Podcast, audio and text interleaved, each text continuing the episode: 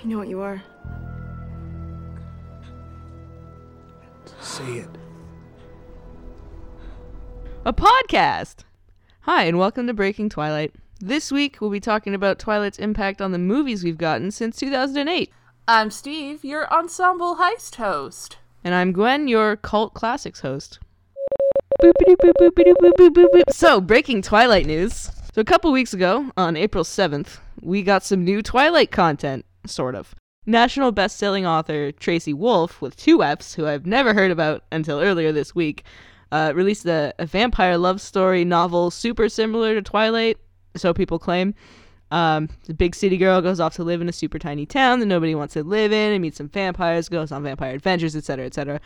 I think the vampire boy is a prince in this one, I guess. Although uh, this one is supposed to be feminist Twilight, so I've read. Um, so we'll see, I, mean- guess.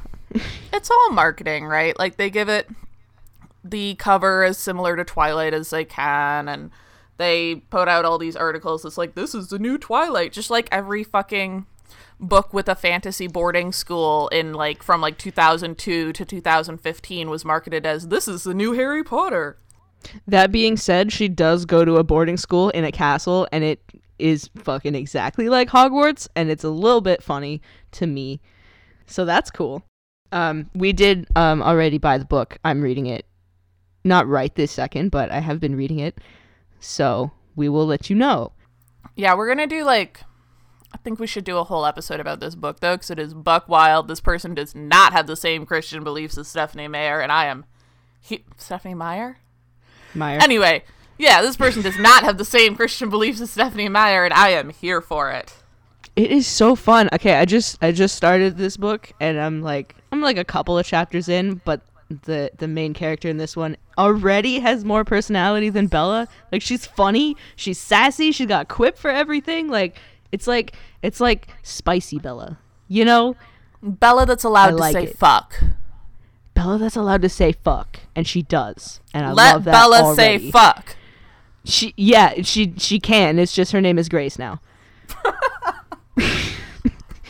and um and and like I will say that Grace um has hobbies and friends. Like in chapter 1, we find out that she has hobbies and friends. So that's a hot her- take. What are her hobbies? Uh she's a drummer and an artist. Fuck, that's dope. Right? How I wish I is was that? a dr- I wish I was a drummer and an artist. Yeah. Well, you're an artist and I'm kind of uh wannabe drummer, so like that's almost- Together we make there. one ro- Together we are one well-rounded character. That's right. So in the last episode, we talked about like Twilight and the publishing industry and like how it kind of impacted how we chose what authors got published and what kind of books got published and a lot of authors who maybe wouldn't have had a chance otherwise got a chance because of Twilight. Um this week we kind of want to talk about something similar. Uh we want to talk about Twilight in the movie industry and like what movies came out because of Twilight? What did we what kind of changes were there? And like I have to be honest, like there was a huge cultural impact, but in terms of like tangible like women getting jobs, not as much as you would think. So let me backtrack a bit. The thing I think really allowed Twilight to have such a huge impact is like it wasn't expected to have a huge impact. It was made by this little studio, Summit. They're still not a huge studio. It had a teeny tiny fucking budget. Uh, and I think like a lot in a lot of ways it was expected to flop. Like they had a 37 million dollar budget and they had to shoot it in just 44 days with many of the leads in the film including Kristen Stewart and Taylor Lautner being underage so there was limits on how and when they could even be available for shoots. Yikes. Yeah, like with that in mind, like I I know we already did our recap episode on the movie, but given those circumstances, I think it's still surprising that the movie was as tolerable as it was. Yeah, it's kind of like a rush job, but it was it was okay. So I want to talk about the director for a little bit, Catherine Hardwicke. This was only her fourth film directing credit, and her choices in casting were far from the household names they are now when the movie began production. Um, and I think there's a lot to be said about movies with low budgets and low expectations because it allows there to be a lot more experimentation and it kind of gives the directors a lot more leeway to kind of do unexpected things. Um I'm not really sure what those were in this movie. but whatever it was, it it worked. Um Oh, you know what it was? It was uh when Bella. Are you about to say blue Edward's filter? room. No, I was gonna say Bella walks into Edward's room and she's like, "Oh, I had one of these rain sticks when I was a kid. We used to make them out of." I swear to God, someone sends me that clip like once a week. and every time I gotta be like, look, I know you don't listen to our podcast because we talk about that scene all the time.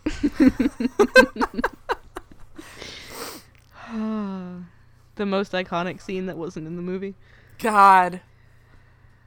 Tragic that that wasn't in the movie. Is it? I don't know. I think about it. It would have been a very mu- a very it would have been a much more interesting movie if they'd kept that in. I'm just saying. Man, I think I would black out for the rest of the movie because I'd be still like trying to figure out what the hell that was supposed to mean. It's not supposed to mean anything. It's supposed to mean vampire love. Nothing says vampire love like a chinchilla shit rain stick.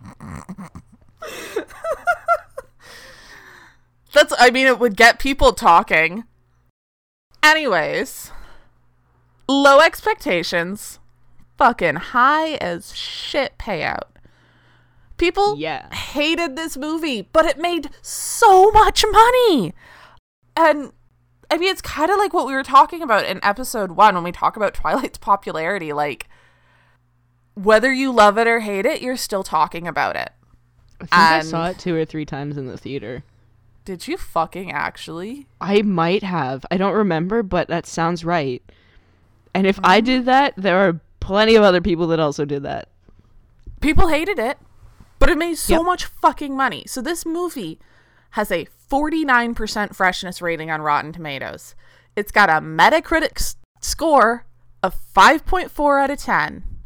However, with its $37 million budget, it has earned to date just shy of $400 million. God, I want four hundred million dollars for a mediocre Twilight related thing. And in the year of 2009 of our Lord Jesus. Just kidding. We don't. It's 2009 Common Era. We're not. Yeah, anyways. It was the most purchased DVD in North America and sold Two over thousand nine. in 2009 it was the most purchased DVD in North America and sold over 3 million copies on its first day of release. Yo. And like I know you had a copy. I did not have Oh, a yeah. copy. I had a copy for sure. Oh yeah, like I I feel like I definitely watched this movie at your house at some point. God, I am like a Twilight force, huh? You did this. Like, I don't know how that happened, but like this just keeps going, doesn't it? Every time we're just like, yeah, I was involved in Twilight. It was your fault. I'm like, God, what? you just you were like I wouldn't even mark it of- on like my top 10 fandoms ever. Like, how did this happen? I mean don't don't be like that. You recommend stuff to me. I mean I never shut up about anything, so I could think of a lot of people whose like pop culture I have influenced. Like you got me into Twilight, but let's be real, I got you into Supernatural, and both are regrettable actions. Fair. All right. Um. Anyways, Twilight was the highest grossing opening weekend ever for a female director when it came out in 2008. To this day, uh, in terms of like movies with female directors, it ranks number seven for highest grossing opening weekend. Uh, Nice. Number one is Frozen 2. I haven't seen Frozen 2, but I want to. Why It's on my haven't you seen Frozen 2 yet? Because I'm gonna go to the movies by myself, waiting for it to come out on Disney Plus. It's been out on Disney Plus. What? Yeah. Okay, I'm gonna watch that as soon as I hang up with you. Okay, anyways, so Frozen 2 Yep. is number one. Mhm. Then Captain Marvel, Wonder Woman, Frozen 1, Shrek, Alvin and the Chipmunks, Twilight, Pitch Perfect 2, What Women Want, and Fifty Shades of Grey. Cool. I like that Fifty Shades of Grey also made that list. It's number 10. It's below Twilight. Also, I'm sorry. I said Alvin and the Chipmunks. I meant Alvin and the Chipmunks, the Squeakquel. Animated. Also, um, in terms of like uh being directed by a woman, um one, two, three Frozen 2, Captain Marvel, Frozen, and Shrek were only co-directed by women. They had fe- uh, male co-directors as well.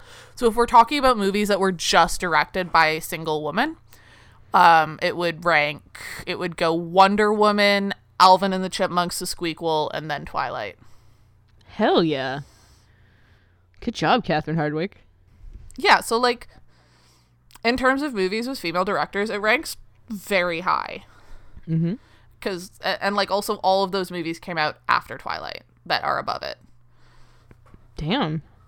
However, despite its unprecedented success and the boatloads of money it brought in, where was Catherine Hardwicke when New Moon came out? Sipping pina coladas on a beach in Mexico because she's freaking ballin' rich right now? I mean, who knows? But she wasn't directing New Moon. Nor was she directing Eclipse. What about Breaking Dawn Part 1? No, no, not Breaking Dawn. What about Breaking Dawn Part 2? Not even. Breaking Dawn Part 2, The Squeakquel. And why was that?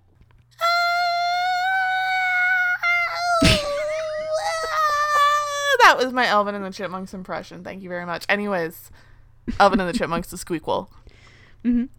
There are some conflicting reports about this, to be honest. Um, it wasn't Okay. Catherine Hardwicke's contract that she couldn't be fired. She had the first right of refusal.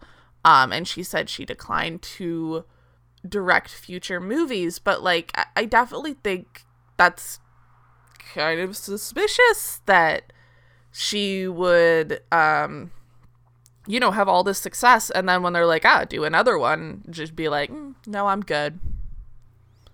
Maybe she just really hated Twilight. Well, Maybe she was like Robert Pattinson's level of hated Twilight, and then but he was the lead, so he couldn't leave, and she was like, "Man, I am done with this. Peace out." Actually, I have some interesting information about that because I did do a lot of research about Catherine Hardwicke for this episode. Okay. Um, she was given, I think, like three or four Twilight scripts, um, with them asking her to direct the movie, and she like threw them all in the trash without reading them. Okay. She did not agree to make the movie until she read the book herself and decided it was something she wanted to direct. Interesting. Okay. So, not my theory. No. Um and in, in 2009, she told Newsweek, I do not regret it at all, thank the Lord. The truth is, I liked the first book the best, um, regarding her decision not to direct New Moon. However, like, before she came forward and said that, you know, it was her decision not to direct New Moon, there was a lot of speculation. Particularly, it was noted that, like, a lot of people who had worked with Hardwicke said things like she was difficult to work with or um you know difficult to work with, stubborn, bossy. Um and I definitely think like these are really fun kind of sexist ways we describe women that we don't describe men like as much. Like when we say men are difficult to work with, usually that means they're ambitious, they're driven. Um, at the time, blogger Melissa Silverstein responded to these comments by saying, Why don't you just call her a bitch? Womp, there it is. And yeah, I mean, I'm not saying no, there's no shitty female bosses because I've definitely had a lot of shitty female bosses. However, there is a huge double standard in Hollywood in how we react to like women who know what they're doing versus men. And like, this was 12 years ago, so I don't think it was any better then. Yeah, probably not. But don't take my word for it. 10 years after Hardwicke said that she had made the choice herself not to direct New Moon, she came forward in a thrilling Vanity Fair article that I thoroughly enjoyed reading to shine a light on some of the unknowns regarding her departure from Summit Media. Um, and she. It doesn't sound like she was pushed out, per se. Like, I. Well, yes, she was replaced with male directors for the following four movies. A lot of this just sounds like the filming of Twilight was such a terrible experience for her that she didn't need to work with Summit Media anymore. For instance, like I mentioned the budget for the movie, um, and she says in this um, in this article, they came to me and said you've got to find a way to cut four million out of the budget in the next four days, or we're pu- pulling the plug. My God. So like I they, like I have no frame of reference for how much money that is, it, uh, inside and outside of movie production. But like, I mean, I eh, if I have forty dollars and someone takes four of my dollars, and like I only have forty dollars to my name, I, I feel like that four dollars would feel like a lot. yeah, that's fair. Wait, I want to Google something real quick. Yep. I'm trying to find how much uh, Kristen Stewart would have been paid just for the first movie, Okay. But this is surprisingly difficult information to find. Apparently, she earned 12 million each for each of the last two installments of the Twilight series, including royalties. But that's for the last two. She would have been paid less for the first one. So, like four million dollars, you, you could be talking about like losing an entire supporting character because you can't pay that actor. Yeah. Yeah. Okay. So. But they didn't cut any actors. What they did instead was like remove entire set pieces. Um I don't have the direct quote here in my notes, but yeah, like I, I they said like they removed set pieces and they kind of took out props and stuff and they Remember how I was talking about how that baseball scene feels like they filmed it when they had a bigger budget and then they ran out of budget for the rest of the movie? yeah. I mean, that might be what happened because they kept pushing her to cut down costs, cut down costs, cut down costs. Yeah. Yeah. All right. That sucks, man. At least we got a really good baseball scene out of it. But could you imagine if, like, the rest of the movie had that production value? It still wouldn't necessarily be a good movie because it'd still be the same story and we could still, like, criticize it to hell and back, but, like, The baseball scene was so good, though. we'd have so much more to talk about. yeah. Imagine if they kept in the chinchilla part. That's the real reason that it was cut. It didn't fit the budget anymore. But they already filmed it. I feel like I don't know. And I mean in terms of like choices she made that she might not have been able to make if the movie had more pressure on it, like had more riding on it, basically. Casting Robert Pattinson probably one of those decisions because the uh Summit Media did not like him. Tell me the And I- story about uh, Summit Media meeting Robert Pattinson because Oh it's my my, God. favorite. Okay, so I'm just going to read this directly from the Vanity Fair article, which will be linked in the show notes along with all our other sources as always. But this is just such a delightful story. Hardwicke and Stewart eventually settled on Pattinson, another rising star whose biggest credit thus far was doomed Cedric Diggory in Harry Potter and the Goblet of Fire.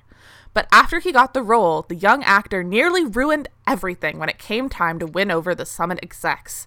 He turned up to their initial meeting looking especially scruffy, wearing a dirty shirt and sporting bad hair dye from his last acting gig. He was a bit disheveled, Hardwicke admitted. The executives weren't impressed. Can this guy look good? She remembered them asking. Hardwicke assured them that with a little cleanup, he would transform into a brooding, handsome, ethereal movie star. She got her way, and the adaptation clicked into gear. A sparkling vampire franchise was born. But let's move on and talk about, like, because we talk about the director a lot. We talked about how this movie, like, was this unprecedented success. So how did that change things? Like what was the impact there? Well, I don't know about you guys, but when I think about what movies I saw in the 2010s, I especially like book movies, the first things that I think of are like well, the Twilights, but then like the Hunger Games and Divergent and let's not forget that all of those were like 3 4 movie series. So we got all kinds of like female lead book movies all throughout that decade. I, I feel like we don't feel the impact of the Hunger Games so much now as we did in the early 2010s. Like we we're not Yeah. feeling it as much as we still feel the impact of like Harry Potter and Twilight, but like in the early 2010s that was like the big thing. Like That was we- like the one. god, it was such a mess though. It was kind of a mess. It got like It was like capitalism is bad. Now buy this car. right, and they're like, "Don't you want to look like all the people in the capital? Buy our makeup." We're like, oh "That's oh my not." god, that part was oh That was a lot. That was a lot. That was so much. I'm mad that the Hunger Games got like erased like that because it has such a good message. It's such a good book. Like I, I want to be happy that like because of twilight we got more books with female leads being made into movies um But they still got watered down, man. but yeah like what i was about to say is like when i first read the hunger games the first book and like i think i read it not long after it was released like i don't think the third book was even out yet and i remember my first thought being like i really hope this doesn't become a movie Oof. and then it fucking became a movie Yeah. Like a movie would be in direct conflict with what the the purpose of this book is and it was because like a female lead doesn't really make up for the fact that they completely erased all the disabilities that were in those books Mm-hmm. They sure did water down the racism Man, yeah. It was not handled well. And then we got divergent which was just like a whole ass mess Man, Divergent to me felt like a knockoff Hunger Games. oh it totally was a knockoff hunger games Yeah. And like I still took the personality quizzes, you know, but We all took the personality quizzes. I don't think I read more than the second book. I don't think I saw the movie either. I read all the books and I watched the first movie. I don't know if I saw the second one. Yeah. Um I definitely didn't read all the books and I don't think I saw any of the movies. I, I read some of them. Like I remember really liking the first one. Yeah. It was, you know, it was an okay concept. I think it kind of got blown up a little bit because of the success of Twilight and Hunger Games. But Oh, it definitely totally. didn't ride that wave as hard as the other ones did. They were really trying to make it ride that wave though, which is Yeah. probably part of the problem. Yeah. Does the host count as Did a the host dystopian? get a movie? Yeah, and I saw it. It was okay. Did it come out before Twilight? No, the host was after Twilight. I super do not remember it having a movie. Was it like low budget indie kind of thing? Sort of. Hang on, I'll find it. Okay. You want to see a trailer? No. Okay. Yeah. Okay, you can Yeah. send me the trailer. Oh, a hospital for formaldehyde. Wait, Dirty formaldehyde. I don't know that this is the same movie. This, This, is not the same movie. This says 2006 right in the fucking title. Gwen. uh, hang on. The host Stephenie Meyer because the host is not a very So creative title. Clearly, this movie was not that popular. no, we can't even find the goddamn. I found it. I got it. We good here. Okay, okay. one. Oh, it's an Apple original. This is nothing. Is it This really? is before like web originals. Oh no, sorry. This is the ad playing before the movie. My mistake. That wasn't the trailer. That was the ad I got before the YouTube video. My God. We are two two halves of a whole ass mess today. yeah. Oh, this came out like after after Twilight. It was 2013. Yeah. I super don't remember this happening at all, but like 2013 was probably when I was like the least plugged into Twilight news. Fair. This is the dumbest trailer I've ever seen. It's just like a bunch of face shots. It doesn't even explain what this movie is about. I am It upset. just looks like the cover of the book. Whatever. Anyway, speaking of uh, aliens, etc., with the host, did uh, you think you think Twilight kind of ushered in a new era for monster fuckers? Oh boy. I think it gave monster fuckers an excuse. Because I'll give it that. yeah, like uh I don't know, like I really like just thought about that like a couple days ago, but like did it? Yeah, because if you were like, "Hey, Like did it I bring kinda monster feel- fuckers into the mainstream?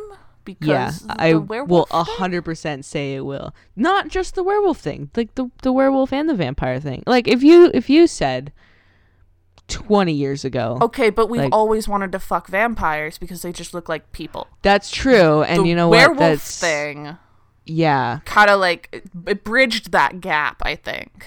that's true. Vampires have always been like the thing, you know. Yeah, like I think it, it bridged the gap between vanilla vampire fuckers and like people who want to fuck Beast from Beauty and the Beast. Damn, you right, huh? I hate that I just said that sentence. but you're right. But anyway, um, Moving on. you know what happened a lot after after Twilight came out? You know what kind of movies we got? Do tell. We got lots of vampire movies. We got like Abraham Lincoln Vampire Hunter and What We Do in the Shadows and the Dracula reboots and like, you know, lots of vampire stuff. Oh my stuff. god, I forgot about all the Dracula reboots, like multiple Right? Dracula reboots. like a lot in the last couple years. Well, you know, the last like Oh, and then we decade. got like uh True Blood Yeah, right? and Vampire Diaries. Yeah. But we also listen hear me out. I Yeah. don't really classify fucking vampires as like monster fucking because they just look like people with pointy teeth. However, Fair. Yes. we got Teen Wolf That's true. We did get Teen Wolf. We also got Shape of Water, and Shape of Water. which isn't you know, totally related. They're not but it- wolves, but it's still monster fucking. It- Literally in the shape of the water. Listen, I saw that movie. It was super, super weird. I was not into it, but it was so popular. I did not get it. It took off. Um, I watched it with my aunt and I left during the sex scene. And during the scene where the cat died. Yeah.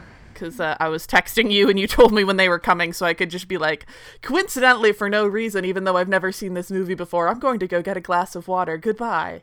And came back 10 minutes later. Both times. Yeah. Um, and then we got we got that. Okay, listen, we got the Beauty and the Beast reboot, right? that was quite a while later, though. Yeah, all right. But do you remember that that kids and adults react video where the kid was like, "I like the old one better because the new Oh one doesn't look dateable," and the adult was like, "Well." No, no, no. That wasn't what it was. It was the kid was like, "I like the old one better because it uh, it looks better. The new one looks too creepy." And, and the woman said, "Yeah, but this Uh. one looks like someone you could date." yes, that was it. That was it. Something like that. Oh my god, Yeah. terrible.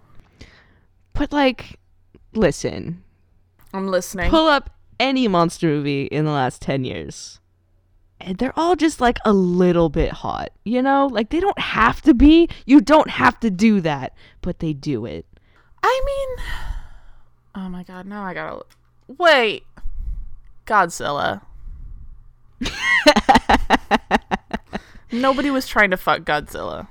like you know what i'm not gonna put it past somebody Yeah, but like it wasn't a horny movie, is what I'm saying. okay fair or And, like, I'm just- any of them. With absolutely no evidence whatsoever, just my own experiences in mind. I'm trying to determine if like do we have more monster fucking content now since Twilight, or have we always had this much monster fucking content and Twilight just made us think about it? we're gonna have to issue a supplemental episode i did not do any research into this To be continued. yep What we did get, however, is once like they figured out, oh, people like movies uh, with women in them. This is shocking. and no one could have ever predicted this information. Who would have thunk? A movie with a woman that's not a rom com? What? My God! We started getting like the movies that we already had, but like now with women. So we got Ocean's 8. God, everyone took a big old dump on Ghostbusters. I fucking love that movie. It was great. It's a And, good like, movie. I rewatched the originals before I went to see it, and like, they're terrible. They suck. like, I- Thought like I would be able to have like my m- nostalgia pull me through them, like the aged bits of them, but no, they're not good movies. Ghostbusters 2016 was a good movie, and I will die on this fucking hill if I have to. Ocean's 8 was also really fucking good, and I fucking love heist movies. Mm-hmm. Can we have more heist movies with women, please? Yes. Like one of my favorite movies is Snatch. Like I like heist movies. Mm-hmm. Now I know we didn't get a bunch of women ensemble movies, but did we get more movies with female leads? I mean, we have Birds of Prey now. Uh, so That's like true. it only took fucking Marvel and the DCEU like 10 years. Oh wait, no. DCEU, that's comics. I forget what it's called for the DC movies, but like we we got Wonder Woman, but like I wouldn't say that was because of Twilight though because it took so fucking long for us to get them. And like god, I could talk for hours about what bullshit it is that the MCE the MCU had like a billion pachillion titles before we got Captain Marvel and then when we got Captain Marvel it was 50% military propaganda and they erased the fact that all Skrulls are NB. Yeah, God, I can't believe they gave Skrulls gender. I'm so mad about that. it is Marvel. That's yeah, fuck do. Marvel. Yeah. They're- I say this as like someone who was a hardcore MCU stan like fuck Marvel. Yeah. anyways um and the dc whatever their movie franchise is called like their female led movies are their most successful Fair. I like them the best. they're honestly the only ones i've seen Yeah. i would be hesitant to accredit these movies to twilight but i would say like it contributed to the shift that got us working towards having more female led movies That's fair. I think that's that's reasonable. But here's the fucking thing. The Hunger Games movies, all the mo- the Twilight movies aside from the first one, and all the Divergent movies were still directed by men. What a scam. To bring us back to like the Vanity Fair article with Hardwicke, she points out that like, yeah, sure, we're getting more female-led movies, but like it's still men making them. We're still not letting uh we're still giving these stories to men. So to read another quote from the article, she says um it's a problem that goes beyond YA fare, Hardwicke pointed out. Hollywood has a tendency to hand projects written by and starring women over to male fil- filmmakers. There's lots of projects like that, she said, running through a laundry list of examples. It goes on and on. They're stories written by women about women and given to male directors over and over again. So we have learned almost nothing. Yeah, and they actually mention Wonder Woman in this article. Um, Hardwicke is grateful at least that she's no longer one of the only female directors to launch a major blockbuster franchise. Sam Taylor Johnson, who directed the first Fifty Shades, and Patty Jenkins of Wonder Woman fame have picked up the torch. Patty kicked everyone's ass, Hardwicke said, though Jenkins only got that chance after a long fallow period. 14 years elapsed between her Academy Award winning film Monster and the release of Wonder Woman. Hardwicke is also still fielding attention from producers who seek her out at events and tell her about the exciting female led projects they're working on. Often, though, when she asks if any female directors are on board, they'll balk. I've had producers say, We tried to have diversity. Yeah, you tried, and you hired a white male again, so how hard did you try? Fucking let them have it, Catherine. Hey, producers, there there are other people. Well, yeah, like they'll they'll put diversity on the face, but it's still men and especially white men behind the scenes pulling all the strings every time. Yep. And I don't know about you, but it's getting kind of stale. Uh, yeah, like And I think at the end of the day like it's we need more risks in film like it goes beyond just like sexism. It's also like how many cookie cutter fucking superhero movies can we have? God, I didn't even see like the last 5 Marvel movies because I don't care anymore. Oh my god, right? Like I am I am so over it. Like I I still really love superhero movies, but like the ones that well I used to be a huge Marvel fan, like the superhero movies that stand out to me now are the ones that took risks. Like mm-hmm. I didn't see Suicide Squad to be honest, but like it was wildly successful because it wasn't a conventional movie. It was unexpected. Um, movies I have seen, um, Birds of Prey was really good, and that was a female ensemble cast, or like it was really a Harley Quinn movie. They marketed as an ensemble, but like they, we can get into that another time. Mm. You know what else was really good? Um, Shazam. I didn't see that one, but I mean, it was a kids movie, but it was like I don't know. I thought it was pretty solid. I heard good things. Yeah, but yeah, let's just put away the cookie cutters. Let's freehand that shit. Give low budget movies a chance again. yeah, because that's where we get things that are interesting a lot of the time. Mm-hmm. Which has less to do with Twilight, more to do with like the general film industry. Yeah. But thank you, Twilight, for opening the door a little. And yes, on that vein, Sarah Klein in a Forbes article, uh, it's called uh, Twilight Changing the Business and Culture of Contemporary Cinema. She says, in spite of its small budget, the Twilight series went down as one of the highest grossing film franchises in history with a total of $1.3 billion earned over the entire series. Twilight proved that by targeting females as a consuming audience, releasing the film at the right time in the thick of the post feminist era, and depicting the right story of transformation from girl to woman, a movie could change the culture of the film and television industry, all while showing the ideologies of post feminism in the coming age. So that wraps up this episode of Breaking Twilight. Don't forget to follow us on Twitter at Twilight underscore pod and Tumblr at breaking hyphen Twilight. You can also email us at breakingtwilightpod at gmail.com. In our next episode, we'll be covering the science in Twilight.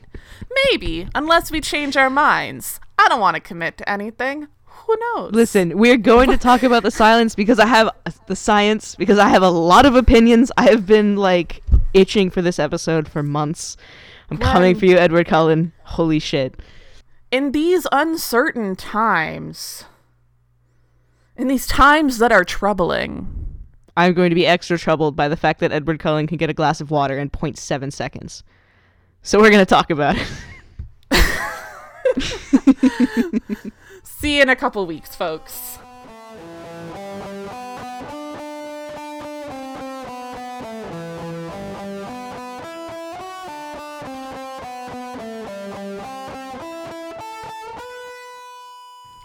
This beer tastes terrible. Mm. Just like my jokes.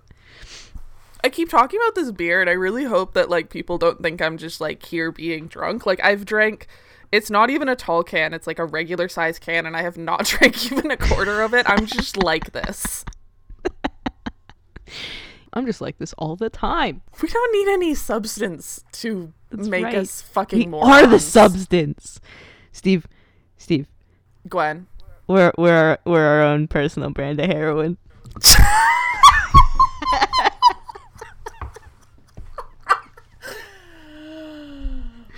Fuck you. Christ.